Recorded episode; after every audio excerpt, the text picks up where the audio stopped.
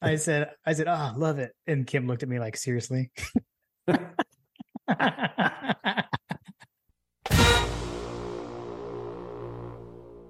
Welcome to My God a Podcast. I'm Jim Wood. In this episode, John Powell and I preview Georgia's matchup with Missouri. We talk through what we're looking for in the game, and we answer questions from you, our listeners. As always, remember to check out the newly redesigned MyGodAPodcast.com to see our latest merch.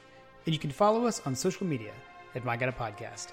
Finally, we'd love for you to check out our presenting sponsor, AXIA Time, at axiatime.com. That's A X I A T I M E.com. Now, let's join the conversation in progress. Back for another preview episode against. Here we are. We, we got Missouri coming up, right? Yeah, yeah. The team that we're not sure why they're in the SEC. the geographic anomaly.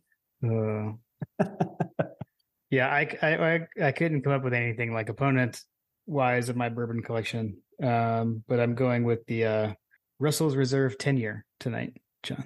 Okay, so no no no correlation, just what you had. Yeah, yeah, yeah. I don't, you know, I don't know that I've had the ten year. I'm not sure if I've had the ten year. I've had this bottle for a while, but uh, I actually just opened it. So this is I've I've never What? had it. Yeah. What what kind of what kind of sociopath are you? Where you don't have you have unopened bourbon that you're what like that's that's, that's a foreign concept to me. Every bottle I have is open, Got it. unless it's Yeah. a back unless it's a backup bottle. I have uh I have E. H. Taylor. Mm. Um, in the it is a the color scheme of the Missouri Tigers. The what is it, gold and black or whatever. yeah, yeah, that works. Yeah, that that was my that was my contribution for the opponent this week. Um, normally wouldn't drink this. However, I do have a backup bottle, which is unopened. Okay, fair, fair. Yeah, I don't know. I I, I kind of get into my my usual habits, and I I drink the usual suspects, and sometimes I like to have something on hand that I haven't had before, and I can open it.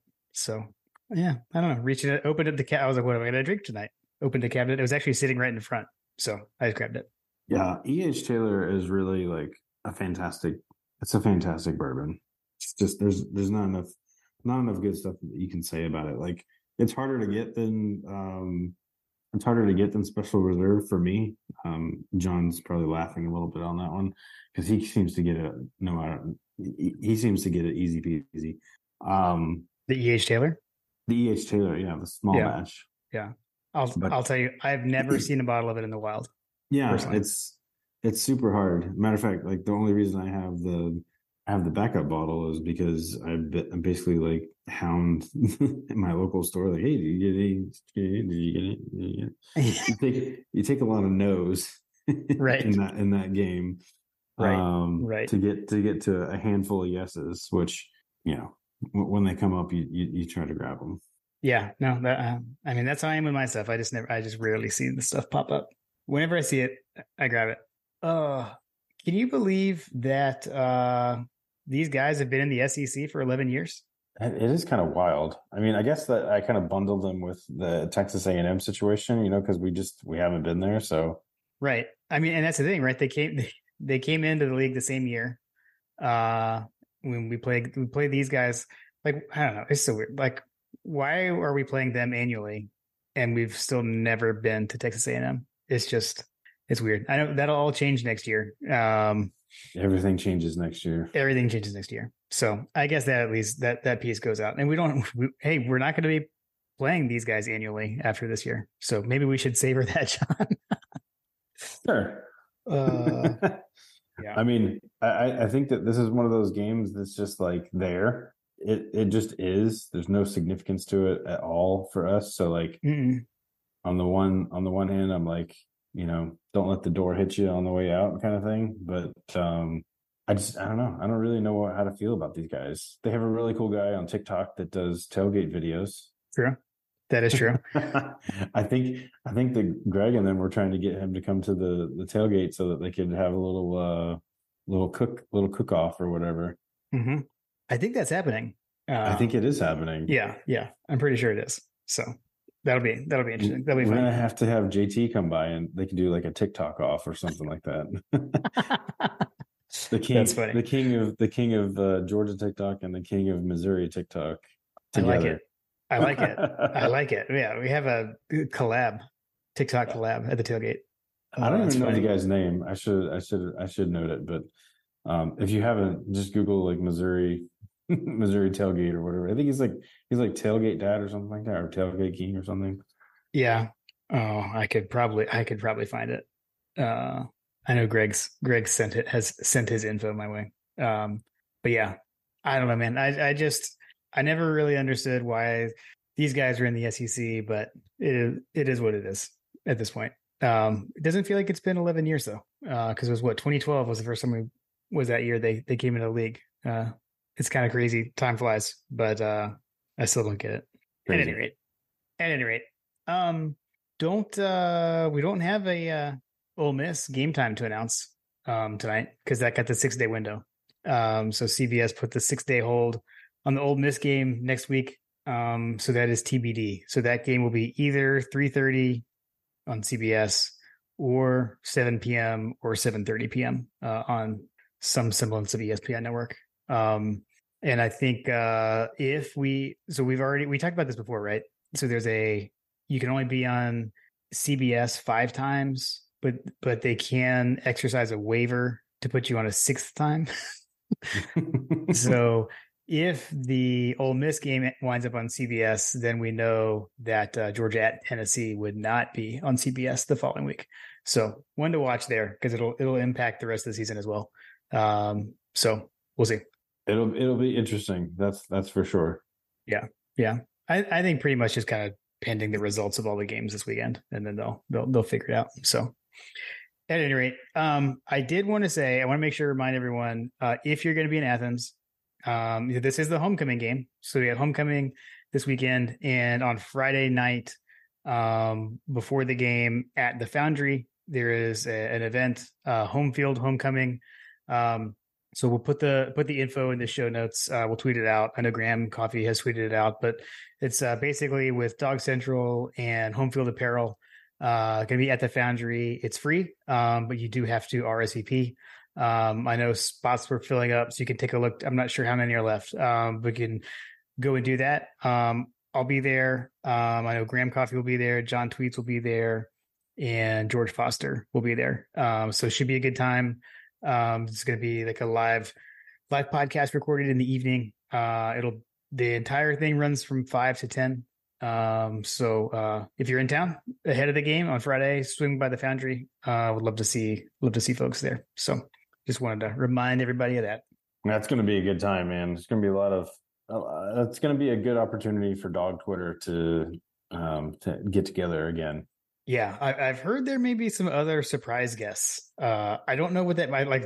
It will actually be a surprise to me. I actually have not asked Graham like what that means. uh, but it sounds like some other folks may show up too. So uh, Okay. looking forward to it. Yeah, yeah. So, and I've, I've never met uh, Big George in person, um, other than we went to school together. But I don't remember. I don't remember actually ever coming across George in college. Although, wait, didn't he come to the fraternity house once?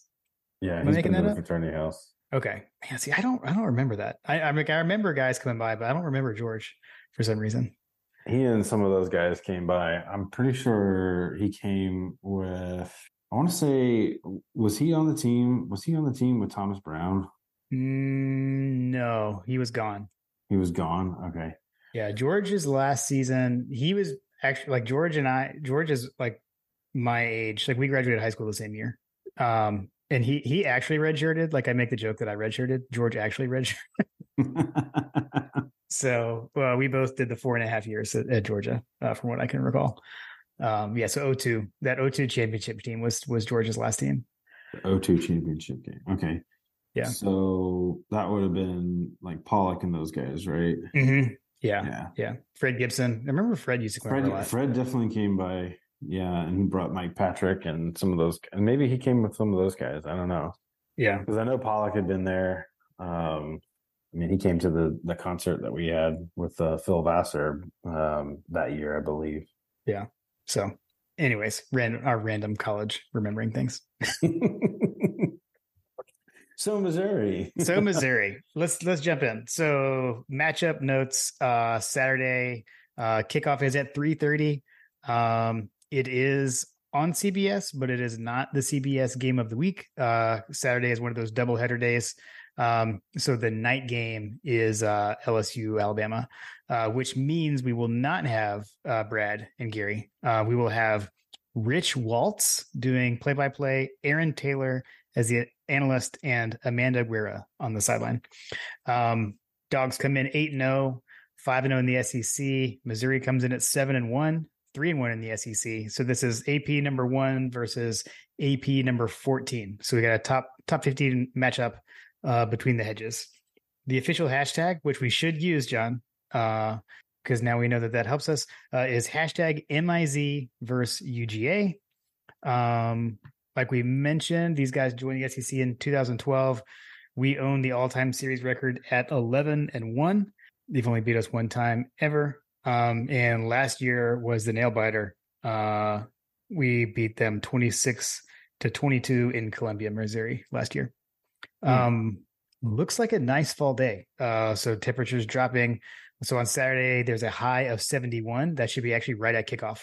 Um, the low that day is 35, but that's that's like in the morning. So uh, no impact there.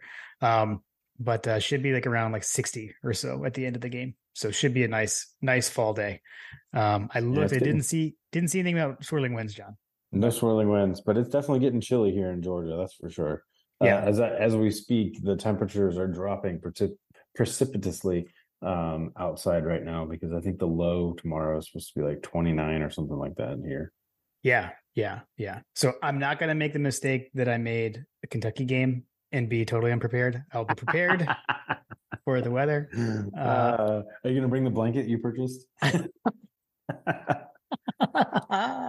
Good question. Probably not. Lily, that is Lily's blanket. Uh, that is like hers that she keeps on the couch. It's mm. like that's like that is my blanket. Uh, so yeah, probably not. Part of the justification for that purchase was that it's a a, a free a free use blanket, which right. at this point we probably have like 15 blankets around this house. I'm like, yeah. kids are always like, where's the blankets? I'm like, I don't know. There's like 15 That's yeah, yes. One. yes, that sounds like our house. Oh man. So yeah, but no, yeah, I'll I'll just um I don't know. I, I got to pick out the right fit, but uh, I'll have some sort of hoodie or pullover or jacket or something. I'll be I'll I, be ready for the weather this time. I would just I would just wear what you wore for the Florida game at work, right? Mm, true, true. Now remember, I subscribe to Hunter's Theory. I change it up a little bit every week. So no, no, Hey, hey, you do what works for you. I'm doing what works for me. I just have to wear a hat, as we discussed in the Florida review. Okay, so, okay. Make sure you have, you pack your hat. That's right. That's right. All right, that that's it for the matchup. Uh, you got any you got any, any fun facts or any, any history for us this week, JP? I do have some history, but I'm going to hit you with some some fun factish, like uh, JP's typical fun factish items. Okay. Um. Okay. So, what do you know about Missouri, Jim? Show me. That's all I know. it is it is the show me state. Show me. that was perfect. That was perfect. we're we're hoping that that the the Bulldogs uh, definitely show them an awful time uh, uh, on on the field. Um, but uh, University of Missouri actually um, it was the very first university that was founded in Thomas Jefferson's uh, Louisiana Purchase. Mm, okay, I did not know that. So yeah, I did not know that either. I, I know that we've done this before. Um, if you if you want to get the real history, like you can go back to some of these other ones. They're they're called the Tigers, which is named after a Civil War regiment. Um, that's why they're named the, the Tigers. Um, you may be wondering, well, there's not that many tigers in Missouri. That is where the name comes from. Um, okay. They are actually, um, as as we've joked about on this uh, on this podcast. You know, they are University of Missouri Columbia. Um, mm. Um, so they are that they are one of those directional, you know, kind of situations. Okay. Um, so we should not call them University of Missouri. It's the University of Missouri Columbia. Okay. Um, you may be wondering why they're called Mizzou. Um, that n- nickname, moniker, whatever, dates back to 1905, um, where which is basically when they they had the the fight song or whatever, um, which basically stands for their initials MSU Mizzou, um, which is where that where that comes from. Um, Missouri f- basically like started the whole idea and concept of a homecoming celebration. Mm. Um, so that's something that uh, that's kind of fun. Um, I don't have any numbers on our dates on like when that started, but um, that's in their um, like fun facts um, situation. Um, their mascot is named the Truman Tiger. Um, is named so because of the most famous, one of the most famous Missourians ever, which is President Harry S. Truman. To that end, um, there are a number of famous. There's a there's a lot of famous alumni that come from the University of Missouri. Do you know anybody that that, that went to Missouri, Jim? Mm. I can't think of any non-athletes. Uh, well, there's a lot. There's a lot of non-athletes. Um, Tom Berenger, Really? Okay. yeah, Tom Berenger, um, famous for Major League. Major League. Yeah. Um, uh, actually, one of my more favorite cult films that uh, maybe you've heard of it, The Substitute. Um, yes. Yes. man, talking about a great, a great like cult cult classic. If you've not seen The Substitute, you should go check it out. Tom, especially if you like Tom Berenger. All right. Let me let me hit you with a random Tom Berenger movie. Okay. you ever seen the movie called Shattered? Mm-mm. Okay, go watch it. Th- this is our version of the entertainments. Shout out to the second string who had a Florida preview, by the way. Um, go check it out, JP. Shattered. I have not seen it in a long time, but it's another uh, Wood family classic. So Okay, okay. sticking sticking to the film, the film category. Chris Cooper, um, Mm, American Pie, right? American Pie, also adaptation, uh, for which he, he he's won an Academy Award, Academy Award winning actor. Um, also Jon Hamm. oh wait, hold on. Chris Cooper, not American Pie. That's a different Chris. Uh, you're thinking of American Beauty. American Beauty. Thank you. Yes. Sorry, I knew what you were talking about. Yes, I yes, I said American Pie. Yes, American Beauty. I, I, I speak I speak fluent Jim Wood. We both we both do that. yes. Nice. Uh, let's see, Jon Hamm. Um, also Brad Pitt. Really? I, Yeah. I'm, I'm guessing Brad Pitt. Did he graduate, or is he like? Is it like a Ryan Seacrest situation? Uh, you know, honestly, I, I, he's listed. Um, let's see here. Oh, he's one credit short of graduation, actually. Oh man, so close. Got to finish Yeah, seriously. Um, that's according to Wikipedia. Okay. Um, yeah, one credit short. Like, dude, like just like mail it in, right? Right. Seriously. uh, let's see here. George C. Scott is also um, an alumnus, Okay. alumni from from there. Um, let's see. What are some other interesting ones? Uh, let's see. We've got Tennessee Williams, famous uh, playwright, Cat on a Hot Tin Roof, Yeah. Streetcar Named Desire, etc. Um, let's see. Mort Walker um, is an alumni uh, who is famous for um, the creation of Beetle Bailey, the, the comic Beetle Bailey. Okay. Maybe Yeah. you're I familiar with that. remember. I remember Beetle Bailey. Yeah. Comics aren't so popular anymore these days. Like my kids, like never, never read like the, the Sunday comics. That was like what, like my dad would always be sitting at the at the kitchen table reading the, the newspaper, and I would always grab the comics. It's not Yeah. a thing anymore. It's weird. These these days, kids know about the Archie characters from the show Riverdale instead of like actually reading Archie. But anyway, nice. Um, another very famous singer, um, Sheryl Crow, oh, okay. actually an alumna, an alumnus of uh, Missouri. Um, let's see here, a couple other ones. I mean, I can. I mean, I do like seriously. Like, it's kind of crazy. Like the amount Yeah, of that's a- people that, that have. This is an have- extensive list. yeah, I'm seriously. I- I'm surprised. And if we talked about this last year, I have zero recollection of any of this. we probably didn't talk about this last year um because i don't remember any of these i feel like Yeah. i would have noticed this um the founder of panda express Okay.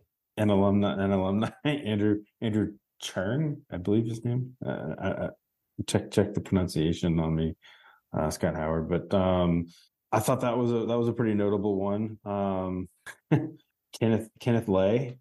I don't know if that name rings a bell but former ceo of enron. Oh, okay. oh man. Yeah there's there's there's a there's a lot of business and um there's a lot of business and and like you know politician sports obviously um although uh, one of the sports ones that uh, is relevant currently um i think that I, I, haven't been watching the world series but max scherzer um he's an he's an alumni of um he's an alumni of of Missouri. I know the World Series has started, but I have no idea what how it stands or anything. Yeah, Max Scherzer. I tuned out. I tuned out. Yeah, yeah, seriously. Like, but baseball's still going on. I didn't know this.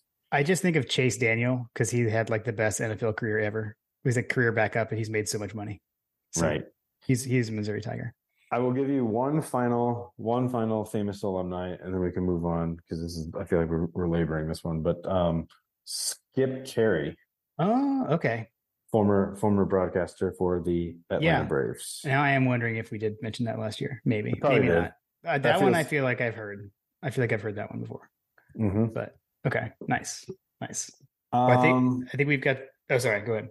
we do have the history. We do have the actual history history um, to go through. Um, you know, Missouri is is famous for a lot of things. Um, one of their most famous things is that they are the very first university in the world to have its own journalism school. In 1908, they founded the world's first journalism school. Um, they are also the sole source of nuclear isotopes that are used for nuclear medicine for the United States. They have a research reactor center. Um, yeah, that's uh that's that's that's a that was a big that was a big part of it. The other thing the other thing that they're famous for, um, since they were part of Thomas Jefferson's Louisiana Purchase, um, the Jefferson family has donated his original tombstone. So Hmm. Thomas Jefferson's original tombstone is actually on the campus at uh, at the the University of Missouri. Interesting. Um, they all right. So a couple of things. Um, a couple of things with that. So I mentioned the campus itself. If you've ever been, apparently I haven't been. Have you been to the University of Missouri? I have not. No. I've not, but it seems like that it's a it's a it's a pretty campus. And part of the reason that it is a beautiful campus is because it is actually managed as a botanical garden. Mm, There are a number of um like historic registry type buildings um on on the campus uh, at University of Missouri, but Yeah. um I didn't know that. I don't remember I don't remember researching that uh, previously, but yeah, managed as a as a botanical garden, so makes sense that it would be um that it would be a beautiful campus. nice. Nice. Um, very important to the university itself um, is that they were involved in the. They were actually involved in, in integration. Um, they were one of the first universities to integrate um, at a higher level because um, they had. There's a very famous case. Lloyd Gaines, um, you know, lobbied to be admitted into the university. He was originally designed. Uh, he was de- denied admission to the graduate school. Um, it was he was one of the four graduates that graduated from Lincoln University, which is a traditionally black college. It's about 30 miles away in Jefferson City. Um, but he he lobbied the Supreme Court and won um, in a in a very famous court case, which basically paved the way for for integration of you know universities Gotcha. on that note, um, that will pivot us to the Hargrett Hargrett Library submission from Jason Hasty for the ties to the university in Missouri. Mm. Um, in that vein with integration. Okay, so that all of that under the context. So we we begin with Jason Hasty's submission for us this week. Georgia and Missouri share very little history. The teams have only met 12 times, and only one of those games came before Missouri joined the SEC in 2012.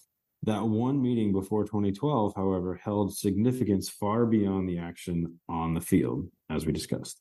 Wally Butts, famous for Butts-Mehre building, um, among other things. Wally Butts, in his 21st season, 21, may long may Kirby reign for 21 seasons, Joe. In his 21st season as Georgia has as Georgia's head coach, led the 1959 Bulldogs to an SEC title. The team was then matched against Missouri in the then Big Seven conference, which I'm assuming is that is the Big Seven the, the prelude to the Big Twelve? Was that?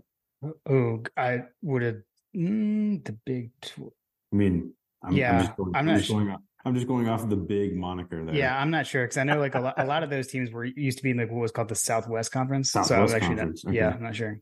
All right. In, uh, anyway, then in the Big Seven conference, uh, they played Missouri in the Orange Bowl.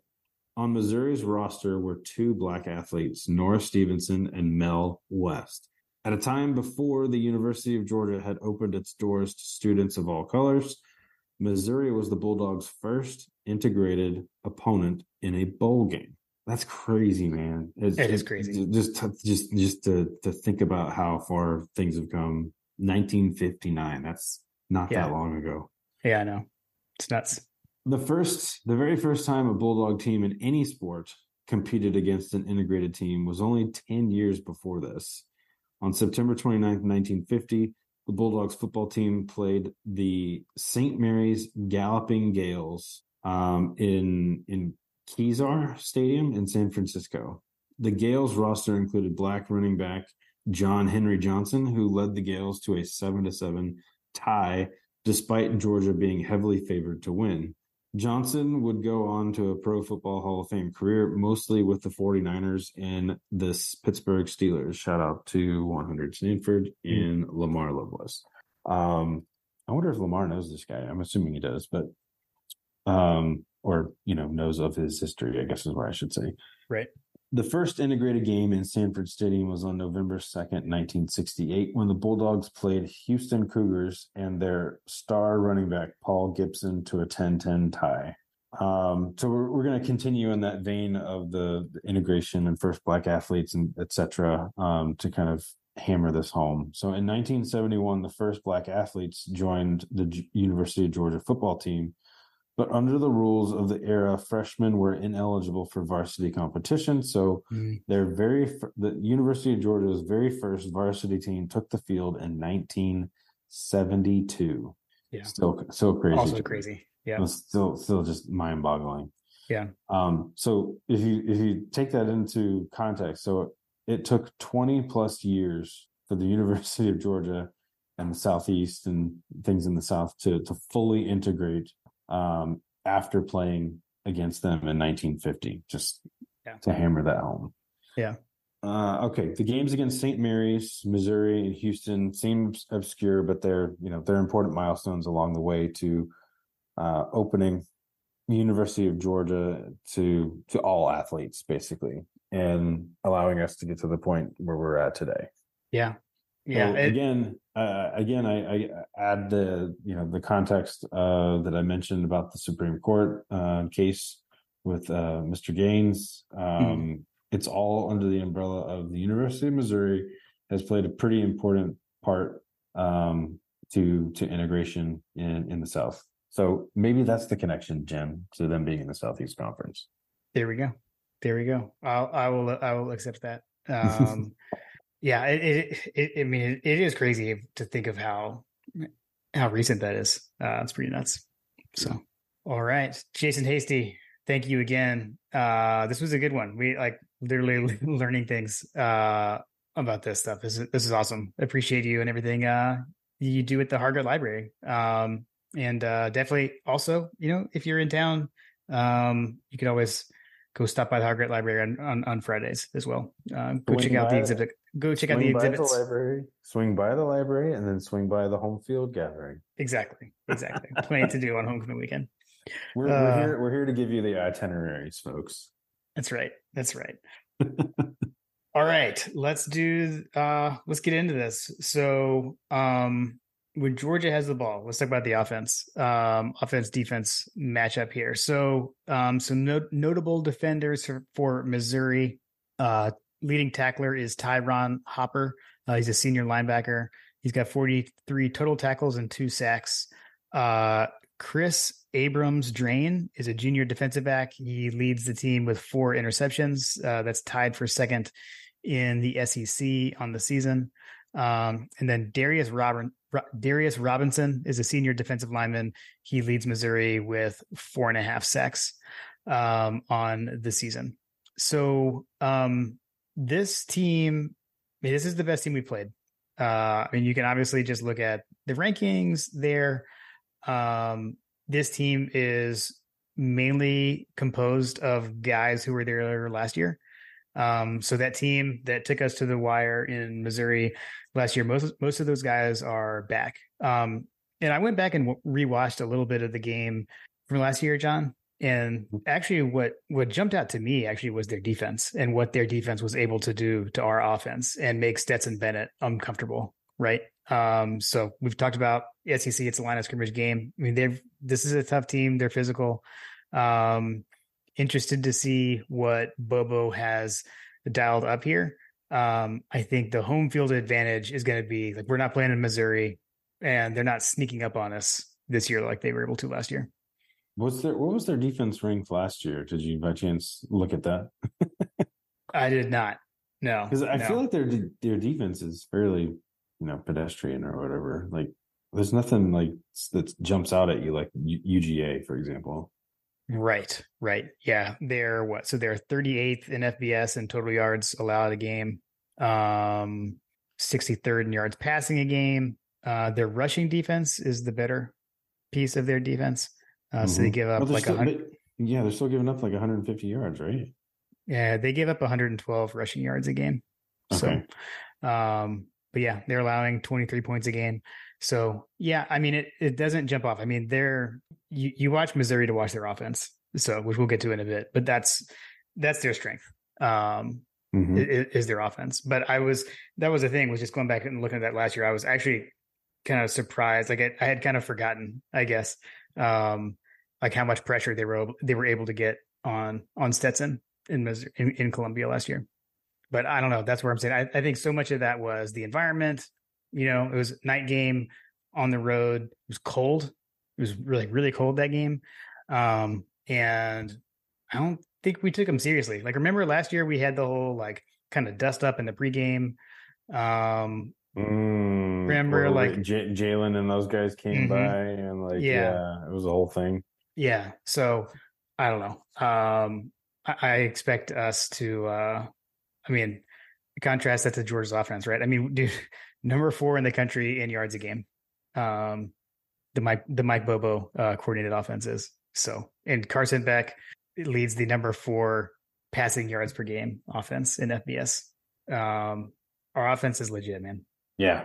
What about you know? So last week we had the homecoming for Carson Beck in Jacksonville. Um, this week we have Dominic Lovett going up against his old squad which that was something that jumped out to me. So I watched basically like a highlight package from last year's Missouri game. Mm-hmm. One thing that definitely jumped out was like all the big pass, pass plays last year were to Dominic Lovett. Uh, so I was kind of laughing at that. Was Luther Burden on that team? He was. Yeah. Yeah. How did he do in that game?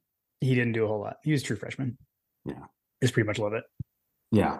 I don't I don't know. I, I I'll be looking for that for sure when it gets to our defense, but I know we're talking about the offense. But um yeah, uh, Lovett, love it was the guy last year. I don't know. I I'm I'm kind of torn on this game a little bit. You know, kind of skipping ahead a little bit. I'm on the one hand, I foresee like a complete blowout, which to mm-hmm. to touch on that and to go, you know, maybe fast forward a little bit on the game notes here, but like the line on this game had opened at like what what did the line open at? It opened at six seventeen. It's yeah. down. It's down to fifteen. It's down to. I mean, but still, like yeah, it's a lot of points for a top fifteen for a top fifteen matchup. Exactly. Like the yeah. line opened at seventeen and it hasn't really moved all that much. Mm-hmm. Uh, yeah, I, am not a big gambler. I don't know how big two points is, but it doesn't doesn't seem like that that's that big of a deal. But like, it, it, it, I guess the point, like the takeaway there is like it opened at 17 and immediately dropped. right, right, right. Yeah, yeah, I don't know, man. I, I I kind of expect our offense to do what it does. What it does exactly. um, and I mean, you know, they're so they're they're one loss um was was to LSU, and I mean LSU put up 49 points on them, so it's 49-39. I know they had a pick six late, uh, but again, you know, you get um you get them behind, you get them trying to play catch up, uh, like they got there late in that game, and um I don't know, but at, at any rate, I yeah, I think our offense will do what our offense does. Um, like yeah. I said, I, I, feel like so much of their defensive success last year, honestly, was the environment. I don't know. Maybe I'm maybe I'm wrong, but that's how I feel. Yeah, I I mean it it feels it feels very much like that that line that that we opened up on is there for a reason because it feels like a situation where they are going to be playing catch up, and it's more of a question of can they score? Can they outscore our our offense basically? And right. I right. just don't see them being able to do that against our defense kind of situation. So like from an yeah. our offense versus their defense, what are you looking for?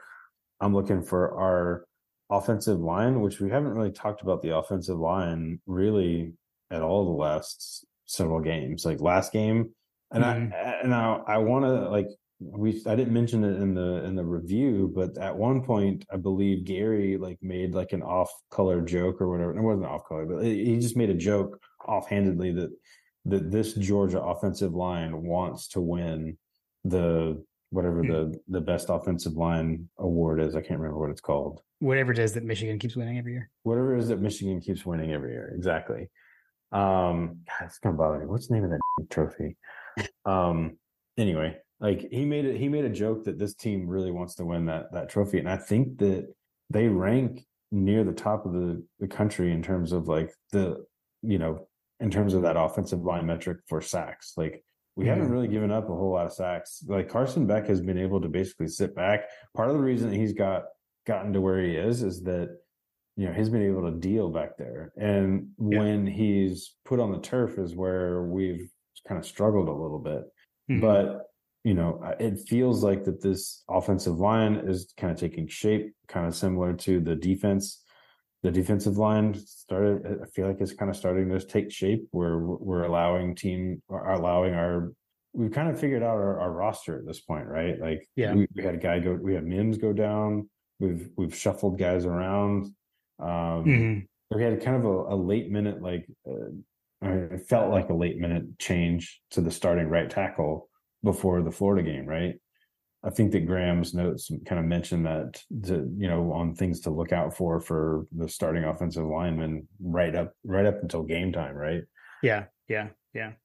So I'll be looking for our offensive line to basically hold serve um, to what they've done all season long, and if that happens, like you like our chances because I don't think that they can catch up. Yeah, yeah, I agree.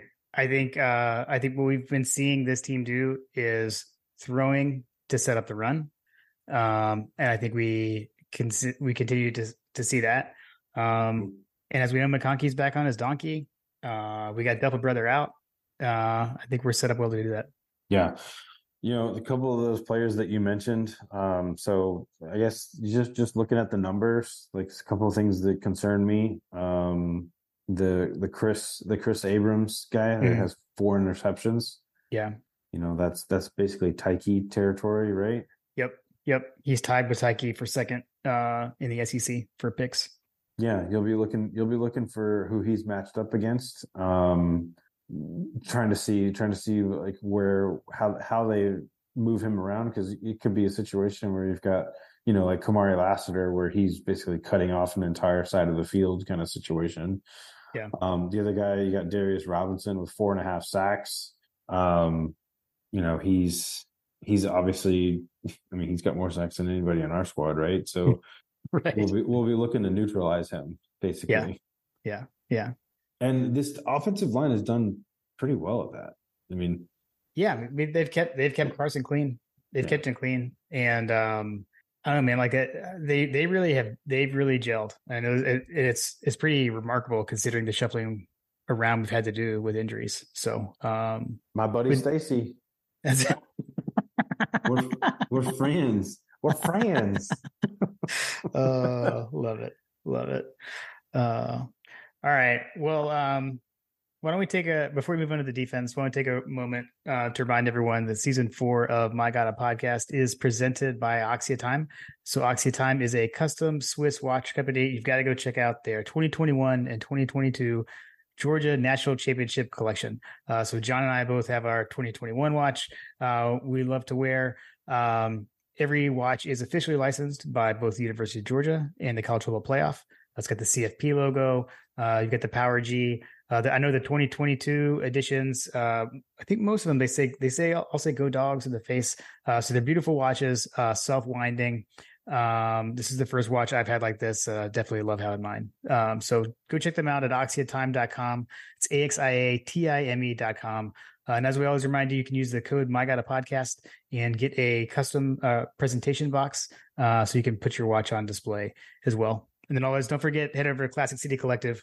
Um, they've got some limited edition watches there as well that are signed by Kirby Smart. Uh, so you can find those at classiccitycollective.com. Amen. All right. The so for the defense, our defense, when Missouri has the ball, what are we looking for? Um, so I know this is kind of the part we were both kind of trying to we were kind of itching to get to because uh, everyone's been talking about the Missouri offense.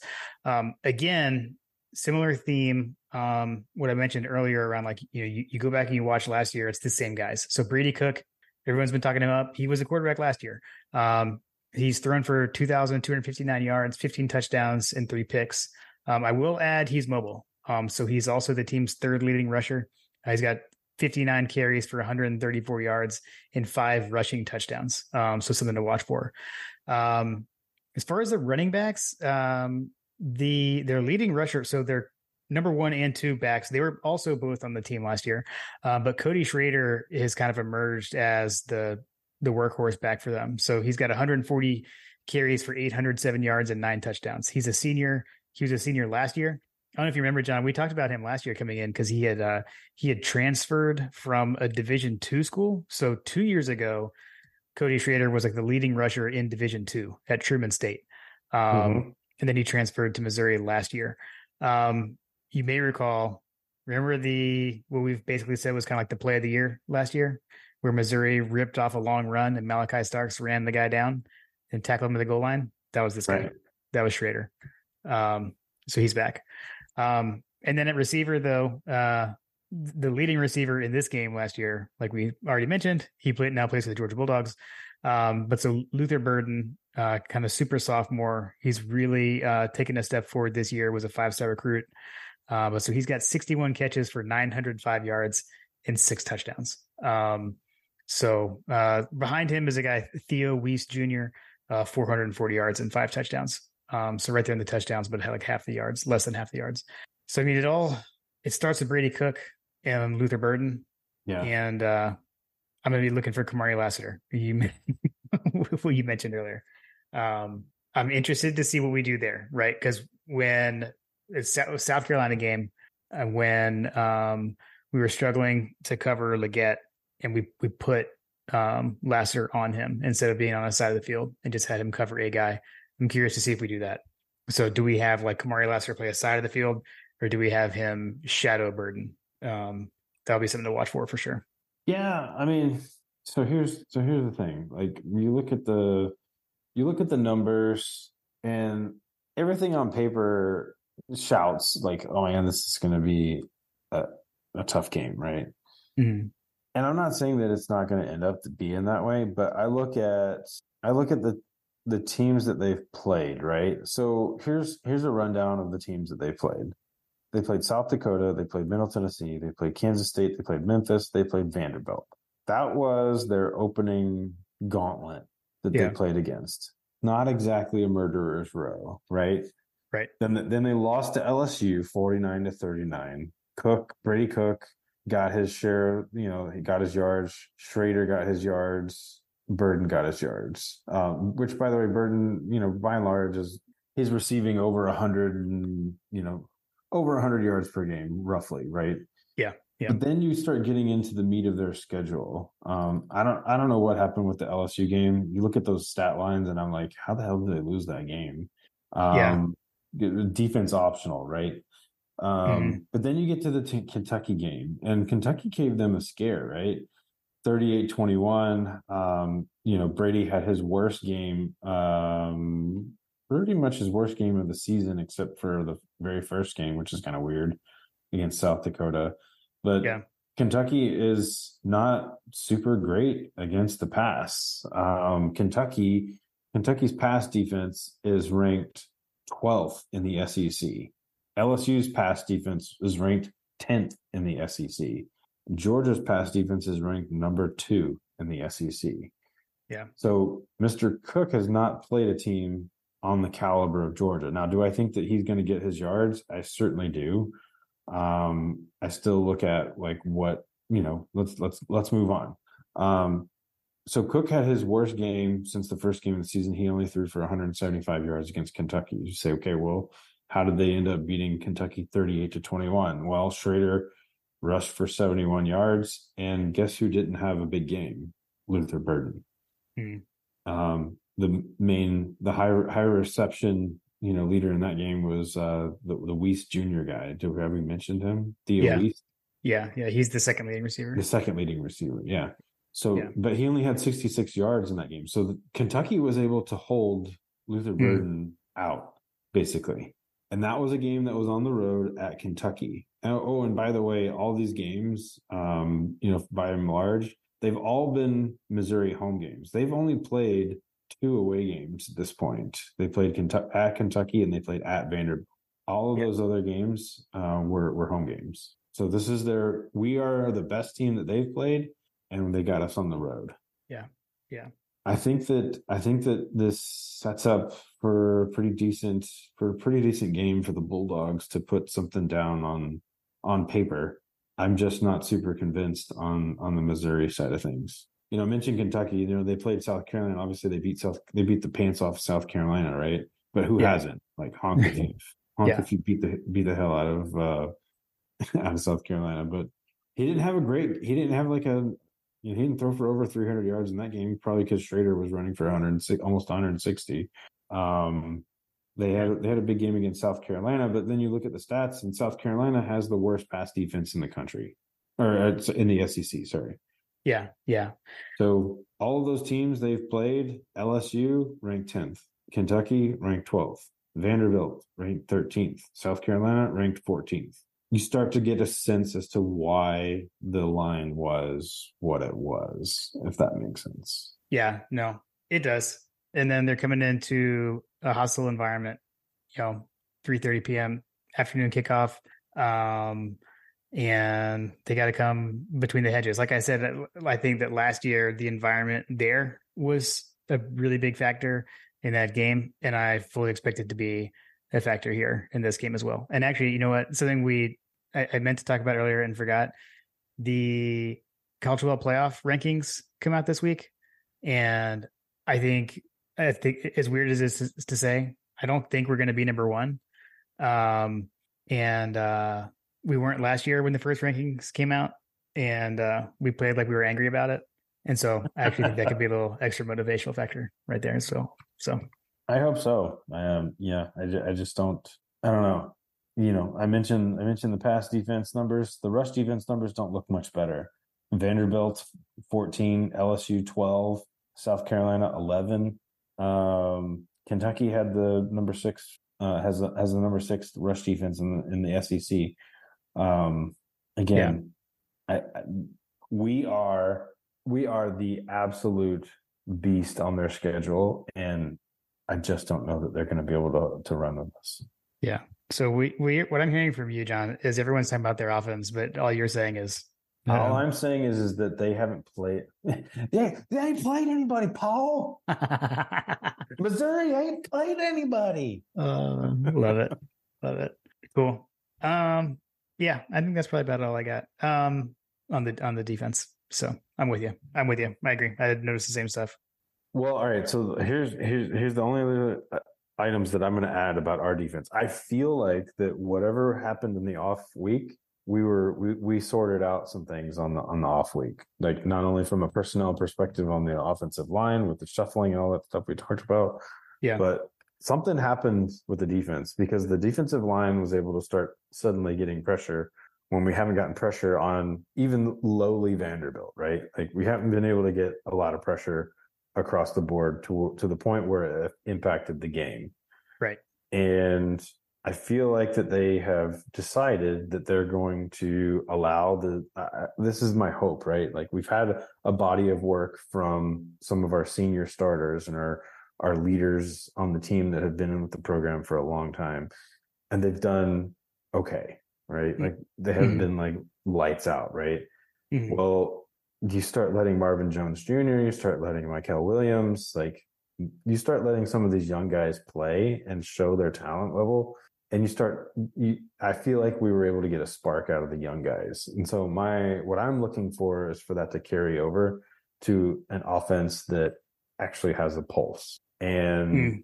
to see the defense actually like show me oh sorry show me have the defense show me the uh the ability to get to the quarterback and impact a an, an effective offense because by and large, what we're seeing here is that this may be the team that might be the closest to what we're going to see for LSU, right? Like I just gave you the defensive numbers for LSU.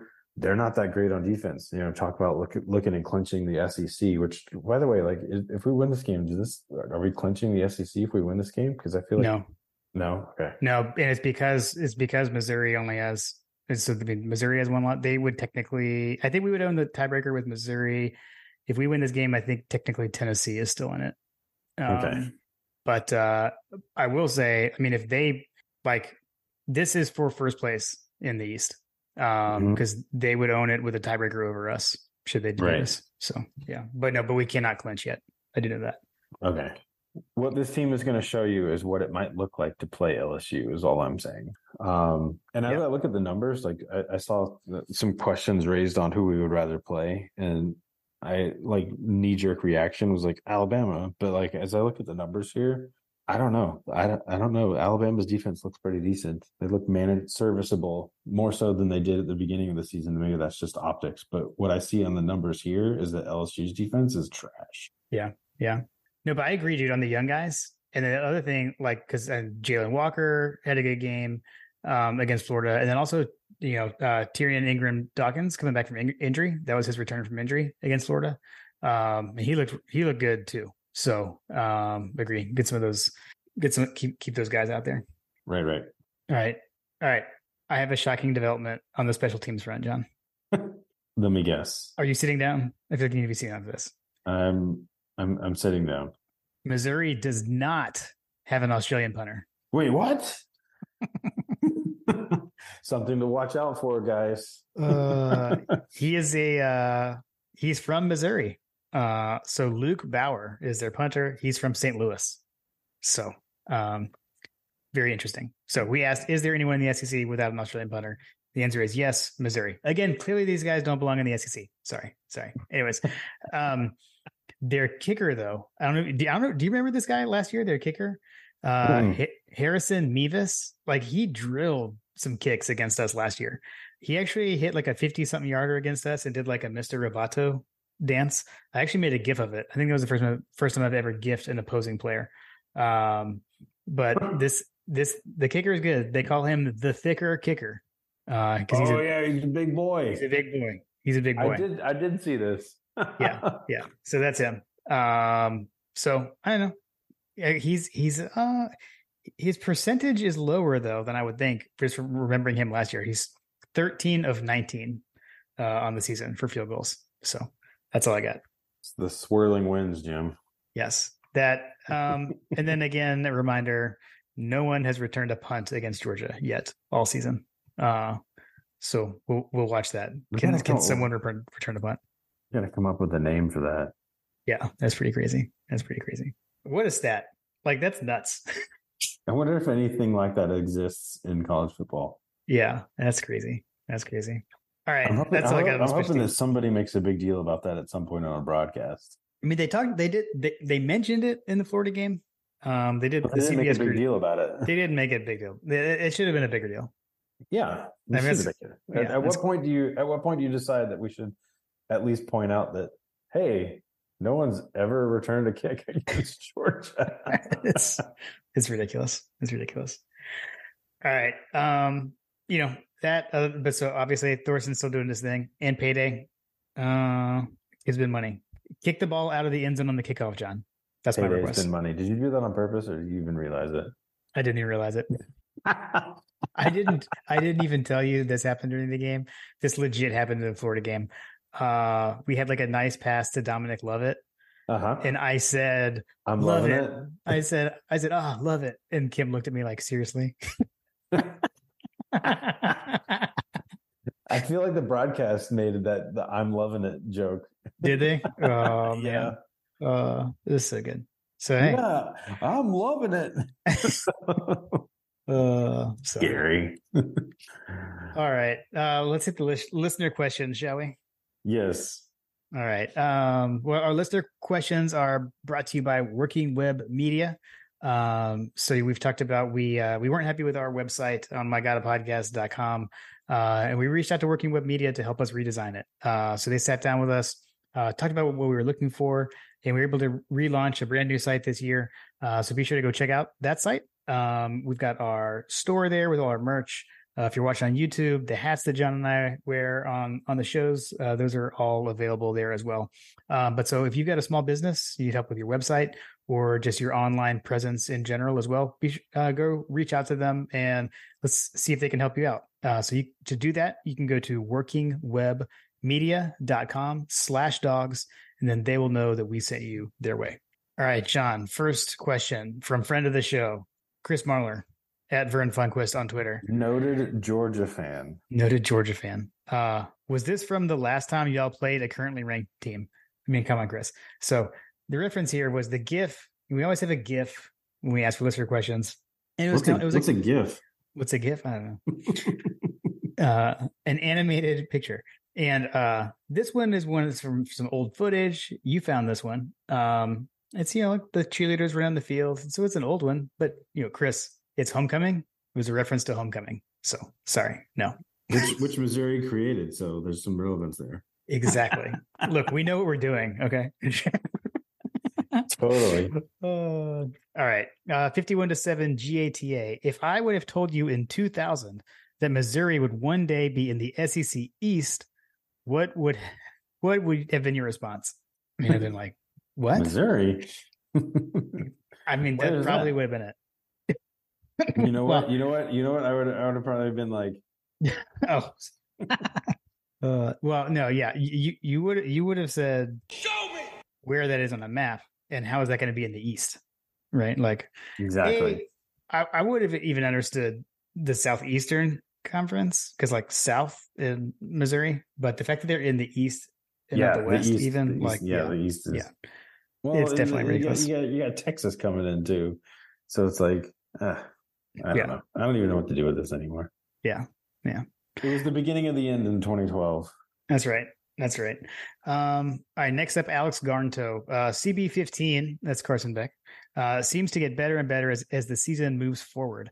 Never hesitates. Does he creep into Heisman consideration with a big performance against Mizzou? Side note: Nothing about Missouri is Southern. Hashtag. Do they even have sweet tea there? Agreed.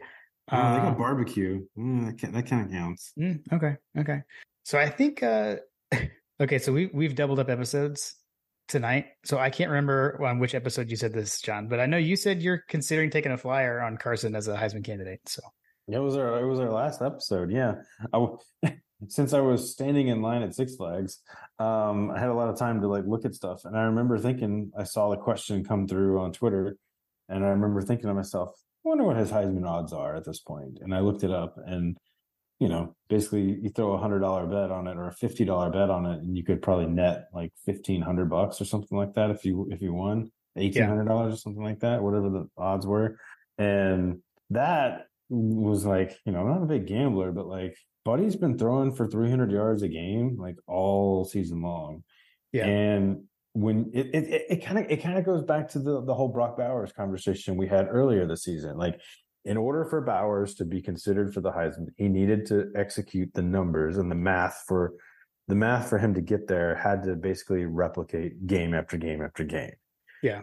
At that point, obviously Bowers is not, you know, he got hurt. You know, hopefully he comes back soon.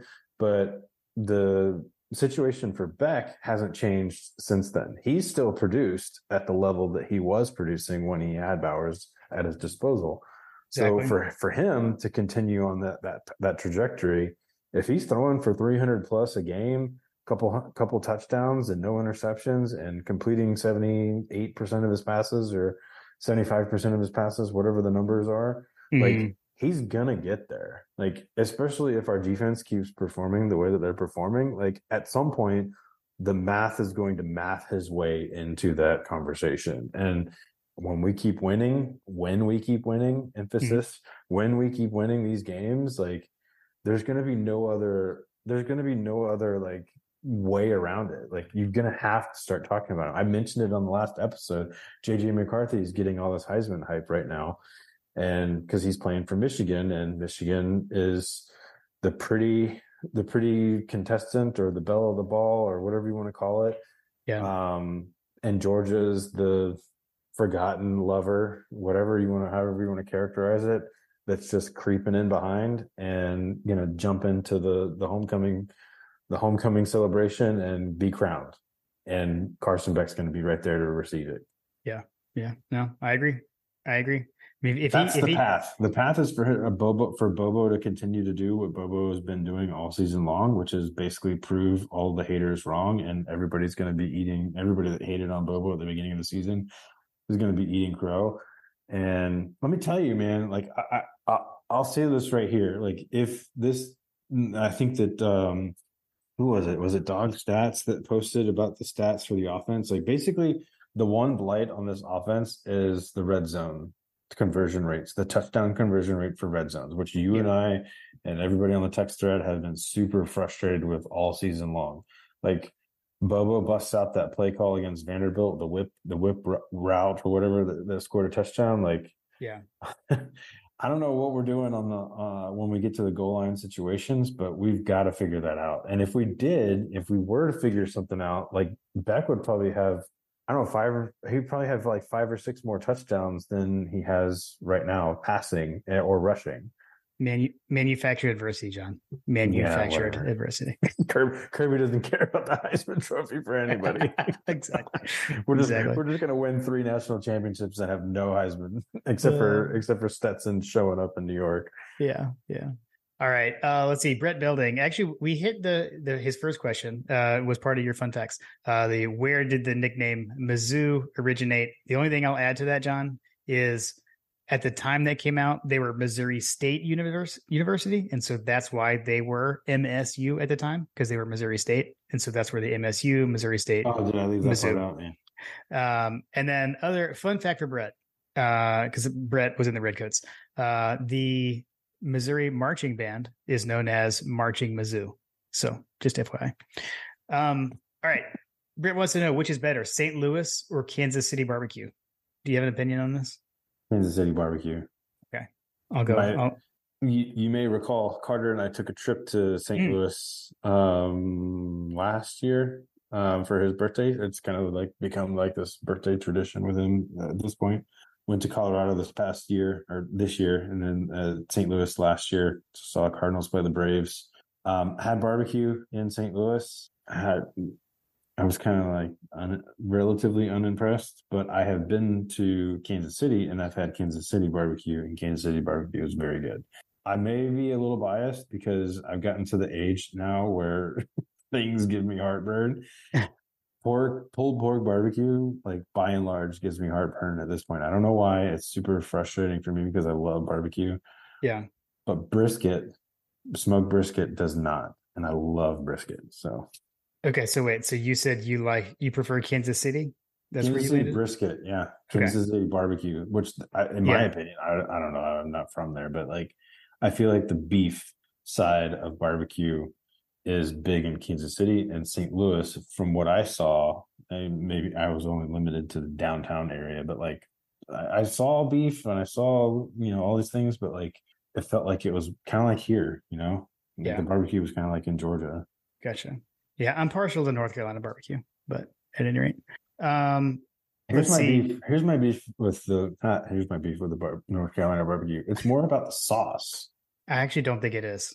There's just a, there's an argument between the Carolinas of which sauce is better, but you don't necessarily have to have the sauce. So, just my so two cents. Is it is it pork or is it beef? Like what what what what what makes North Carolina barbecue North Carolina barbecue? Yeah, it's the pulled pork. I mean, and then, but, but, Georgia has pulled pork too. Like it's it's Georgia pulled pork. Yeah, I get. What, I mean, techni- technically, yes, there is a vinegar-based sauce. There yes. it is, Jim. Yes. It's the sauce. But see, but I don't All cook right. it in the sauce. I, I use this. I, I add the sauce the later. Sauce. Yeah. Whatever. Well, some people spray it in the sauce. They'll. They do spray. Yeah. Are you a yeah. sprayer or are you a mopper? Uh, actually, neither. I cook it dry. Okay. Okay. Yeah. Okay. I do dry. I do a dry rub and cook it, and then I do. I do put this. I like the sauce, so I like the vinegar based sauce. I So- feel as though you, you have just described North Carolina barbecue, in my opinion. Yeah, yeah, that's fair. That's fair. All right, uh, Chance Dog nineteen, Chase Kelly. Is it is it what's that or who's that? Which is Oh, alleg- which is allegedly coming down the track or tracks. Okay, you you have you have the best answer for this. Like you're like a phonetics or genet or grammar grammar. So- person, I guess I don't know.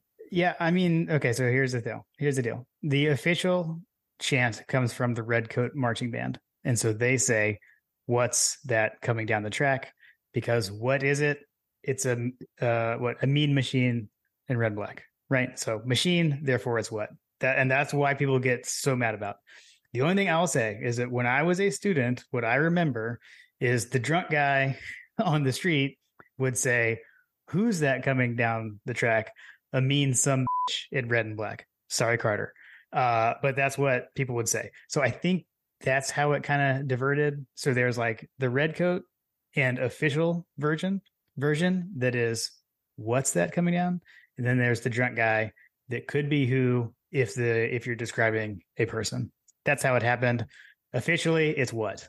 Well, isn't isn't the official song like to go further into the whole re- repertoire, right? Like they ask, they say like they say uh, the Georgia Redcoat Marching Band, right? Exactly. Yeah. And then and then later in the in the on on the other version, like the the drunk obnoxious, The drunk Georgia- obnoxious. Yeah. yeah. So I've heard that, that again. That's the Who, right? Exactly. I've heard the drunk. Ob- yes, exactly. Exactly. So that's kind of where it comes from to me. But you're being a stickler, it's the what in the mean machine, etc. So my my uh exposure on this this whole thing is largely based on my tailgate experience when I was an undergrad and Yeah. it was Ryan Wynn getting up on top of a bus or truck or something and yelling out the who yes, agreed. I, I probably heard it who more in college. yeah Uh, yeah, than what. So, anyways, that's that's that's my take. Uh, let's see. Um, all right. Uh, Ruse Dixie Dog. Uh, what what kind of bourbon? What kind of bourbon will dogs fan forever? That, that's Greg. Show me At the Misery tailgate this weekend.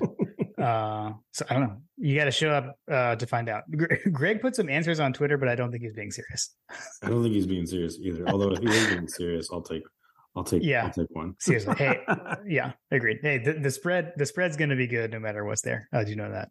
The Um, old the Old Fitz I've actually never had. I have to I have to add that clarification on there. I've never had the Old Fitz that he mentioned. So Okay. Okay. have you? No, no, I haven't had anything that he mentioned. So we'll see. Wait, what? That's, wasn't it Weller Twelve? You never had Weller Twelve? Oh no, Pappy was what It he was. Pappy. Yeah, yeah. Yeah. Yeah. Uh, no, You I'm, go to a bar. You gotta you just gotta go to a bar and just, And just, order something. Yeah. Okay. It- it's okay. it's like completely stupid, completely insane. We've got a bar here in Marietta called Max. They have like a lot. They have a lot of stuff that you never would. Most av- the average person just wouldn't find on the shelf or in the store or whatever, and you can just order it. It's stupid expensive. It's like forty dollars a pour, twenty four dollars a pour, whatever it is, and but you at least get to taste it. You can see you've had it. Right. Right. Right. Uh, let's see. Next up, Fletcher Proctor, which on the here's my basketball minute, John, for Fletcher. Um, there was an exhibition game tonight. Uh, it was not broadcast anywhere. You couldn't even stream it. Uh, but actually, I haven't seen the final score. It's a bit late. Uh, but they were up pretty big, and I know like the entire starting five was all like newcomers, like transfers and such. Uh, but it sounds like the dogs got off to a decent start in the uh, in the exhibition game tonight. So gearing up for hoops. Uh, just had a commit from a big five star. So love to I was keep an eye about on, to on say, Mike White and the hoops team. I was about to say, like, is basketball good? Are we gonna have to have basketball episodes now? We might have to. Oh, dude, I would love. I would love that. I would love that. It, you would just be sitting there like, like, like I sit there when you talk about Manchester United. Yes. yes. Oh, so good. Okay, I put, so I put more effort into it than you do. uh, fair. what, what, where, where do we stand with Mr. Wilkins? Like, we're, I guess we're going to go off, off on a, uh, we'll go off on a, on a, All uh, there's minute. Yeah, so there was uh so we have Asa Newell committed Um, last week there is another guy, and I'm blanking on his name. Uh, but he was down to like basically was down to Georgia and Alabama. Was supposed to commit over the weekend, but but delayed his commitment. Um, so that's all. That's all that I know right now. That those are the only the only two I've heard of late. So, Hmm. yeah. All right. Fletcher says, "Do we give Dom a few extra targets against his former team?" Um, and then he said, "And there will be zero chance we sleepwalk against these guys like we did last year in Como because of a year ago and the fact that we don't have many ranked wins at this time makes me think we'll be locked in." So, agreed. Um, I don't know. I, I I feel like I know Kirby got asked in the press conference about Dom playing against his former team, and you know he kind of gave the uh, "it's just another game" answer. Yeah. um, so I don't know. It I'm actually not sure. It means something to him. I mean, yeah, you know, exactly. Car- Carson Beck was once committed to Florida, right? Like, Right. I mean, he's from he's from there. Where's Where's Dominic Lovett from? he is from Missouri. He's from Missouri. Yeah, dude. Yeah. This is this is this is basically the the the wide receiver version of you know Carson Beck's game, right? Yeah, yeah, He's going to be looking to make a statement, and I guarantee you that it's got to be in the back of his mind, right? Like it's got to be in the back of his mind to like make a statement. I feel like everything at this point is recruiting, and we've made the joke that um we've made the joke that you know when Bowers went down, the joke was was that uh, up up to that point was that all Georgia does is throw the tight end. All Mhm. Georgia, all, Georgia's tight end. You, there's no need for us. That's why I think these wide receivers weren't coming because there was no like we weren't throwing to wide receivers. We're throwing to tight ends. So that's why we're losing out on on everybody. So right. now the flip side of it is that okay, well we just had Ladd McConkey come back his first game and he's blowing the doors off from the wide receiver position. So the takeaway here should be that we're going to get the ball to the playmakers that are on the field. And if you're a playmaker, you're going to have an opportunity at the University of Georgia. I do think that there's an element of that message that's going on right now. So I would love for Dom to be that guy. I'd love for Rara to to be that guy. To be honest with, like I, I've I've been clamoring for Rara to have his coming out party, but I'd be totally fine with Lovett having his coming out party. Yeah, yeah, agreed. He, he's up to uh he's now our second leading receiver, by the way. Uh Lovett is he passed uh Rosemy-Jacksaint um for second receiving yards. So agreed. All right, let's see. Uh friend of the show, Tim Riley. Mizzou Mizzou wins if dot dot dot. And he said, and scoring more points is not an answer. Um, I mean, honestly, I feel like so if we look at look at last year, right? Georgia got off to a slow start. They were disruptive. Uh, we had turnovers. Um, Georgia had all kinds of mistakes, and we still figured out found a way to win. But so it's it's it's that kind of stuff, right? It's uh, mistakes. Georgia has to make mistakes for Missouri to win this game. Okay. I'm going to go out on a limb here and say that um, I still think that LSU's defense is suspect, but had Missouri not thrown two interceptions, I feel like that they probably would have won that game. Um, it, it's it's turnovers. I would say like if if Carson Beck has three interceptions, for example, like we probably are going to be in some trouble. Yeah. And you could you could extend it to like eh, if if we have three like total turnovers, you know what I mean? Yeah, I, I just I feel like we've reached the point of like what we talked about last year, right? Like it it's self inflicted wounds. That Mhm. it's going to have to be Georgia's self inflicted wounds for for Missouri to win this game. Yeah, like if if Carson Beck never throws an interception and we never lose a turnover the rest of the way, Yeah. Well, welcome home, third national championship in a row. Right, right. All right, let's see. Lee Munger. Uh, should Georgia lawmakers pass a law that Missouri residents can double their NIL if they commit to an in state Georgia school for no reason whatsoever? So, like, Missouri has this, like, they have some crazy NIL um, law, and um, that was uh, the perceived reason why Luther Burden stayed home. So, yeah, I don't know. Okay, I'm still confused. Like, what is it that they could do? Like, are they doubling money? Like, what's going on? Yeah, I don't know exactly what it is, but and I know they've got a lot of there's a lot of big money in Missouri, but So, I yeah, uh, a matter of fact, I, I didn't mention it. Sam Walton is actually a, an, an LSU or a Missouri um, alumnus. Um, okay, so here's here's where I would say with that, like, uh, Georgia's Georgia's just passed a law where the high schoolers can do can get their NIL deals as well. Um, yeah. I thought that that was the, what they were referring to, where you know if you commit to Missouri, then you can capitalize on on NIL in high school and all that kind of stuff. But like, I don't know if there's an angle for for UGA, much like what we've seen with Kirby and and the Georgia State Legislature doing their whole like open records request adjustments, where basically you have to like wait nine months or six months or something like that to get a response from the university. Yeah, on any open records requests. Um, I'm I wouldn't put it past the legislature to to do something like that but yeah. like, I don't, I really don't, I, I'm super confused on this one. I don't know what it is that would benefit them. That's a law, like that would make it more beneficial for you to go to Missouri as opposed to Georgia. Yeah. I, um, I will, uh, all I was just going to add was there are, there are things that, that we can do, uh, without a law. Um, so, you know, support the companies that are supporting the students and support the companies that have, are linked up with with the collective as well. So yeah. you know, get your these are not sponsors, but I'm just saying like these these are companies that are working with the Classic City Collective. Um, well, AXIA Times is a sponsor, and, and they work Classic City Collective, but you know that helps. Um, the what Apotheos Roastery coffee, right? Like if you they've got collective uh coffee, and then uh instead of Tito's vodka, uh, get your hunker down vodka, right? And some of you know that money is going into the collective, which is going into the Georgia players. So yeah, yeah. there's uh, stuff we can do uh, too. You can you can basically look at all of the the collective companies and look at the the folks that are like very visually apparent at the with within the athletic department like yeah. you know the dealerships that sell the cars, for example, or that uh, that you know that Kirby's appearing on. You know, the, the BMW. Uh, I can't remember what the BMW dealership is up there, but like the Ford dealer that's up there.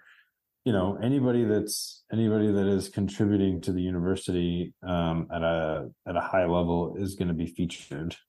yeah. so just yeah. find those and you know move move move with your dollars, right? Yep. Yep.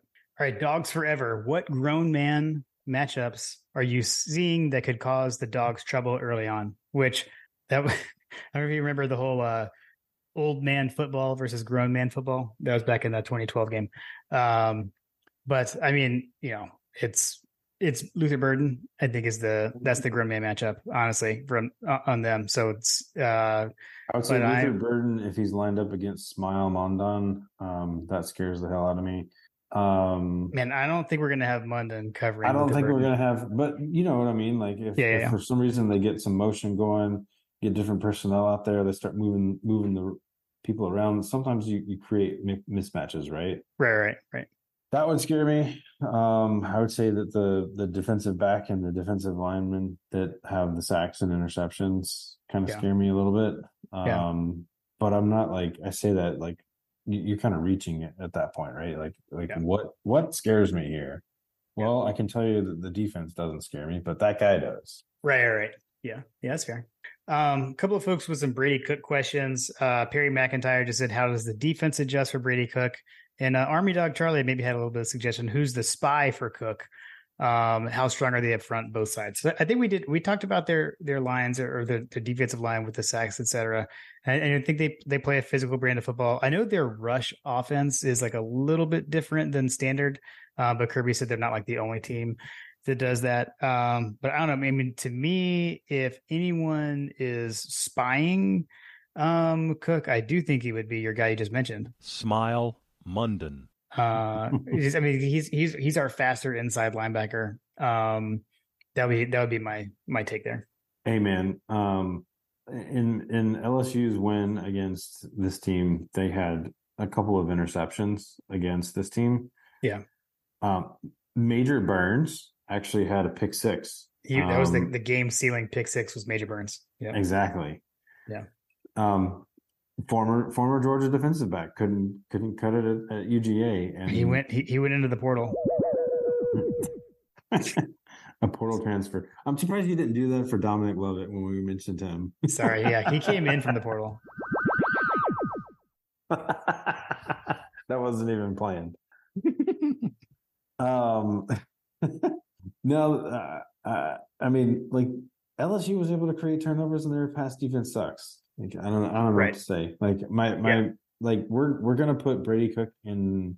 We're gonna put Brady Cook in in situations where he's gonna have to make decisions that are gonna be really hard for him. Yeah, Yeah. agreed. Um, all right, Chad Jarvis. I'm going to take one of Chad's questions because we're he had more burden, but I think we talked about him. But what's your favorite Missouri moment? And I definitely have one. I don't know if you have one. Georgia, Missouri. Do you have a favorite moment? A favorite Missouri moment. Uh, right. all right. So I'll give you. I'll give you. I'll give you one. Okay. Um, the game in Athens that I took my daughters to, where we kind of struggled. Uh, I think was it was it twenty one that they was that was that when they were here? I mean, Yeah. they did play here or in 21. Yeah, it was Yeah. twenty one. Yeah, Uh, that was the the game where we kind of had to have a late a late kind of surge to to to beat them. That was one of the first games that my daughter was in, so that was that's probably my favorite Missouri. I brought all my girls basically to that. game. Gotcha. Gotcha. Mine would be um in that 2012 game in the grown man, the grown man football game. And it's it's super it's a super random moment from that game. Uh I The remember twenty that one game. no 2012 Oh, 2012. Sorry. in the first game, in the first one. You know, so like Jarvis Jones kind of took that game over, um, had like a, a strip sack late in the game, or no, he had an interception late in the game. Um, but at any rate, the there was a huge pivotal moment when Missouri ran a fake punt Mm. and we stopped it. And like Mm. back then, it felt like whenever anyone ran a fake punt against us, we would stop it. Um, but it wasn't just that; it was who made the tackle and and who stopped it, and it was Richard Samuel. Um, which because at, at that point he wasn't really playing uh running back anymore. Um, because Gurley was on the scene. We had Gurley and we had Keith Marshall at that point. Um, I don't know. It was just a big, big special teams moment, and uh, I, I remember like tweeting about it, like as I was like rewatching the game that night. Like I'm sitting here rewatching the game, and oh my gosh, we stopped. A, we actually stopped a fake punt. Uh, so I don't know. That that one always kind of stands out to me. So shout out to Richard Samuel. Fun times. Uh, let's see. All right, back to back Broham. How do you think the guys are able to continue to maintain their focus and intensity after a big rivalry? I think we're spoiled to have so many so many guys that played their roles and will be able to pop at other times later. See Rob Ra, Marcus Rosemy Jack Saint, Malaki Starks, etc. Um, I agree, man. Like I think he goes back to the, you know, you, you watch these guys, you know, like we've talked about, go watch their YouTube shows, go listen to their podcasts. They've got a connection. Um, and uh, I don't I don't see them letting each other lose focus, and honestly, certainly not in a home game like this. We've got a young team and they're starting to hit their stride. Yeah. And we joke about the the Mark Richt years and like people, you know, we were the butt of a lot of jokes about not being able to finish the drill or whatever, being so close but yet so far. The Mm. difference in those teams and our teams is that we're three deep at pretty much every position at this point. Whereas in those game in those years and in those those times, maybe you had a two deep, maybe at some positions. Um it's it's across the board. I mean, like if you were if you were to fat if you were to rewind in time and tell me that we're going to be missing a gener if you were, we were going to be missing AJ Green and Todd Gurley and Right. And um you know one of our offensive linemen names are blanking my- on me here but like if if all of those things were to happen like we would be I, I would have been in meltdown mode back then. Yeah. like that's basically what's happened. Like we're missing Ladd McConkey. We're missing Brock Bowers. We're missing Amarius Mims. We're missing Yeah. all these different players that would have been backbreaking losses and to gary's you know math equation on how you replace them or whatever yeah. that's where we're at that's the embarrassment of riches that we have and the talent that this team has acquired over the last what seven years six years however long kirby's been here right Yeah, yeah. um 2016. yeah, he's he, he's done it every single way, and that that that train is not stopping. Yeah. Agreed. Agreed. All right. Uh, we're gonna close this out with John Michael D. Are you guys taking credit for a Tate Ratledge bump? dude played his best game of the year in the cocktail party. Obviously, you come on my God a podcast, you play great in the next game.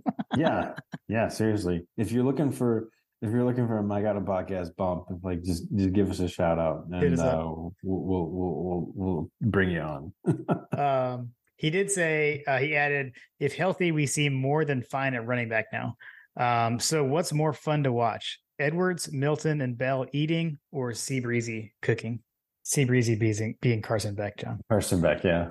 I was like, I was like, wait, wait hold on. Wait.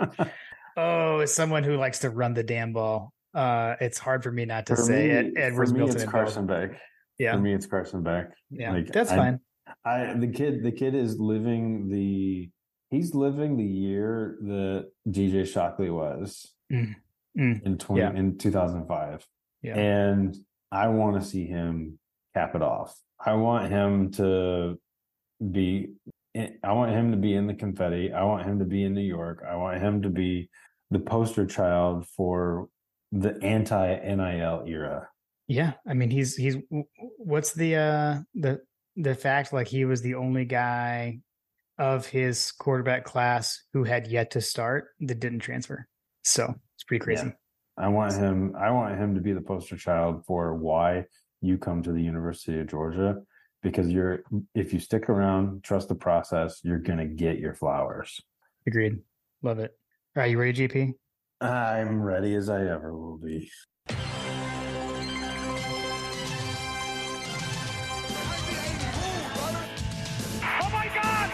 Put glasses on it. Show me! It's time for coaches over unders misery edition. Um, oh, you know what? We failed to mention this. The the uh, I, I messed up on our review episode. I was Uh, about to say, did we do the review? yeah, the- yeah, we You- didn't. You didn't spike the football? I didn't spike the football. I went uh and now I can't even find the the stats. I am ahead. I went I think my my updates didn't save or something. I went um I only got one wrong from what I recall last week. Uh so I've extended my lead. Um uh, JP got got some catching up to do. Got some catching up to do. We I know we both got the uh we got the miscellaneous wrong uh last week because that was the uh, over under on Tebow mentions. We both both went over and uh, it it hit the under. Um, all right, so I will go first. Um, over under offense. With the offense. Over under 285 yards passing for the Georgia offense, and I'm going to go over. I'm also going to go over. Um, over to you. Over under two and a half rushing touchdowns for the Georgia offense. I'm going to go over. Hmm. Yes. Um, yes. Me too. Over. Um, over under 155 yards rushing for the Georgia offense. Um, I'm going to go. I will go over. I'm going to go under. Okay. And I'm going to Um, have a bone to pick. I have a, I have a bone to pick with the rushing team, uh, rushing offense. I something to watch out for. I totally didn't mention this before, but Kendall Milton, whenever he's in the game, we run the ball mm, yeah, I remember you texting every single time. I want to see that adjust. Okay. Okay. Um, let's see. Over to you uh, on the defense. Over under 275 passing yards for Missouri. Over. Over. Hmm. Oh man, I'm gonna go under to try to extend my lead. Um, Ah. over. uh, the, the the the luxuries of having the lead, a comfortable lead. uh, over under 125 rushing yards. Uh, this is me. I'm gonna go under. I'm gonna go under as well. Okay. And then over to you. Over under 17 and a half first half points for Missouri. Under. Agreed. Under. Um, and then total field goals attempted combined is the special teams. Combined. Yep. Okay. Over over under three and a half. I'm gonna go over. Ah, I've got to go over on that. That Yeah. lines. Yeah. That They get the low. they get the thicker kicker. The thicker kicker. um and I mean, then just just looking at our red zone. right, right. Um miscellaneous over under five and a half Brock Bowers sideline shots. Is it to me? Yeah. Let me go under. Ooh, I'm gonna go over. All right, we'll see. Well, the saga will continue.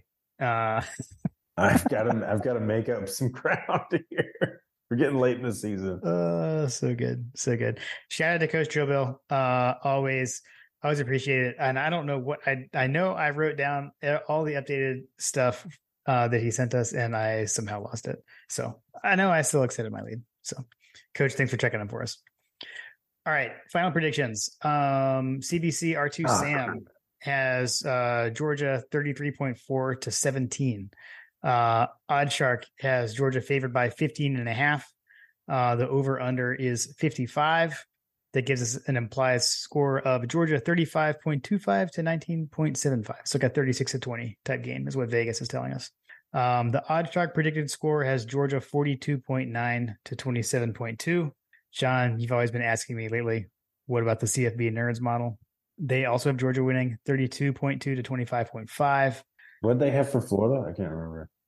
I don't remember. I need, to go Um, back, I need to go back and look at these things because it's like I feel like that uh, some of these algorithms are just so out of whack. if only there was somewhere you could go back and look at it. Yeah, I know. I have to go back to the show notes, which I don't have open. All right, last week CFB Nerds had Georgia 39.7 to Florida 12.5. It's pretty dang close. Pretty dang close. Um, and then let's see, I did the scoring impact. So update on this Georgia's scoring impact against FBS. So on average, we are scoring, our offense is scoring like six and a half more points on teams than they tend to allow. And we are holding teams to seven and a half points fewer than they tend to score. Um, so if you apply that to Missouri's averages on the season, it would be tight actually. That would be Georgia 32 and a half to Missouri 28.28. So that one's not as much an exact science, but that's how it works. So what are you thinking, John? Or do you want me to go? I guess it's is it is it is it on on on to me since you've got the the lead. Sure. Oh, since we've started to get some some numbers here, um, the impact scores. Golly, uh, I am going to be going thirty-five to twenty-five. 35 to 25. yeah, Mm, man, tight one. yeah. Yeah, I I was gonna go something more like uh 38 to 17 is kind of what I'm feeling. That's what I was originally feeling until you, you you told me the impact scores. So looking at that and looking at the CFB nerds, Yeah, yeah. looking at OddsShark, looking at uh looking at CBC. I mean, yeah, yeah, yeah. Odd Uh, Shark, what? Yeah, 36 to 20 or no, uh 42 to 27. Yeah. So yeah. Yeah. I don't know, man. I just I I feel like um to your point, right, of like them their their big wins have been at home. They got to go on the road. They got to come to Athens. Uh I think it's going to be nuts there. Um it's going to be a crazy environment. 3:30 That is- kickoff. it's gonna be fun. Um we've been away. We've been away for a while, so it'll be fun. So good deal. Uh two other top 25 matchups this weekend. You got Washington at USC and you got LSU at Bama. Who you got LSU at Bama? LSU's at Bama. Um, I'm going Bama on that one. Yeah, I think I am Uh, too. I I was looking, like I said, I was looking at the numbers, and having looked at LSU's defensive numbers there, you kind of like Alabama in that game. Yeah. Yeah. I agree. I agree with you. All right. Well, I'm I, I already mentioned I'm going to be in Athens. What are you what are you doing this weekend? Uh, this weekend. Oh no! What, what do we have going on this weekend? Uh, I know my wife has some sessions. Okay. Um, on Friday, I believe. But other than that, I don't know that we have. I don't know that we have anything going on other than volleyball on Sunday. So probably be at the house for the game. But I'm trying. I'm. I'm gonna try to. I'm gonna try to make it up there. But we'll see.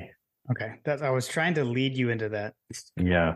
I knew I'm there was a gonna- I'm gonna- chance, but I wasn't sure what the status to. was. I'm, I'm debating. I'm like wavering on what I want to do because do I want to burn any any equity that I have for for heading up there without the kids um for the Ole Miss game? You know what I mean? Right, Because right. Hunter's going to be there, etc. So Yeah, yeah, yeah.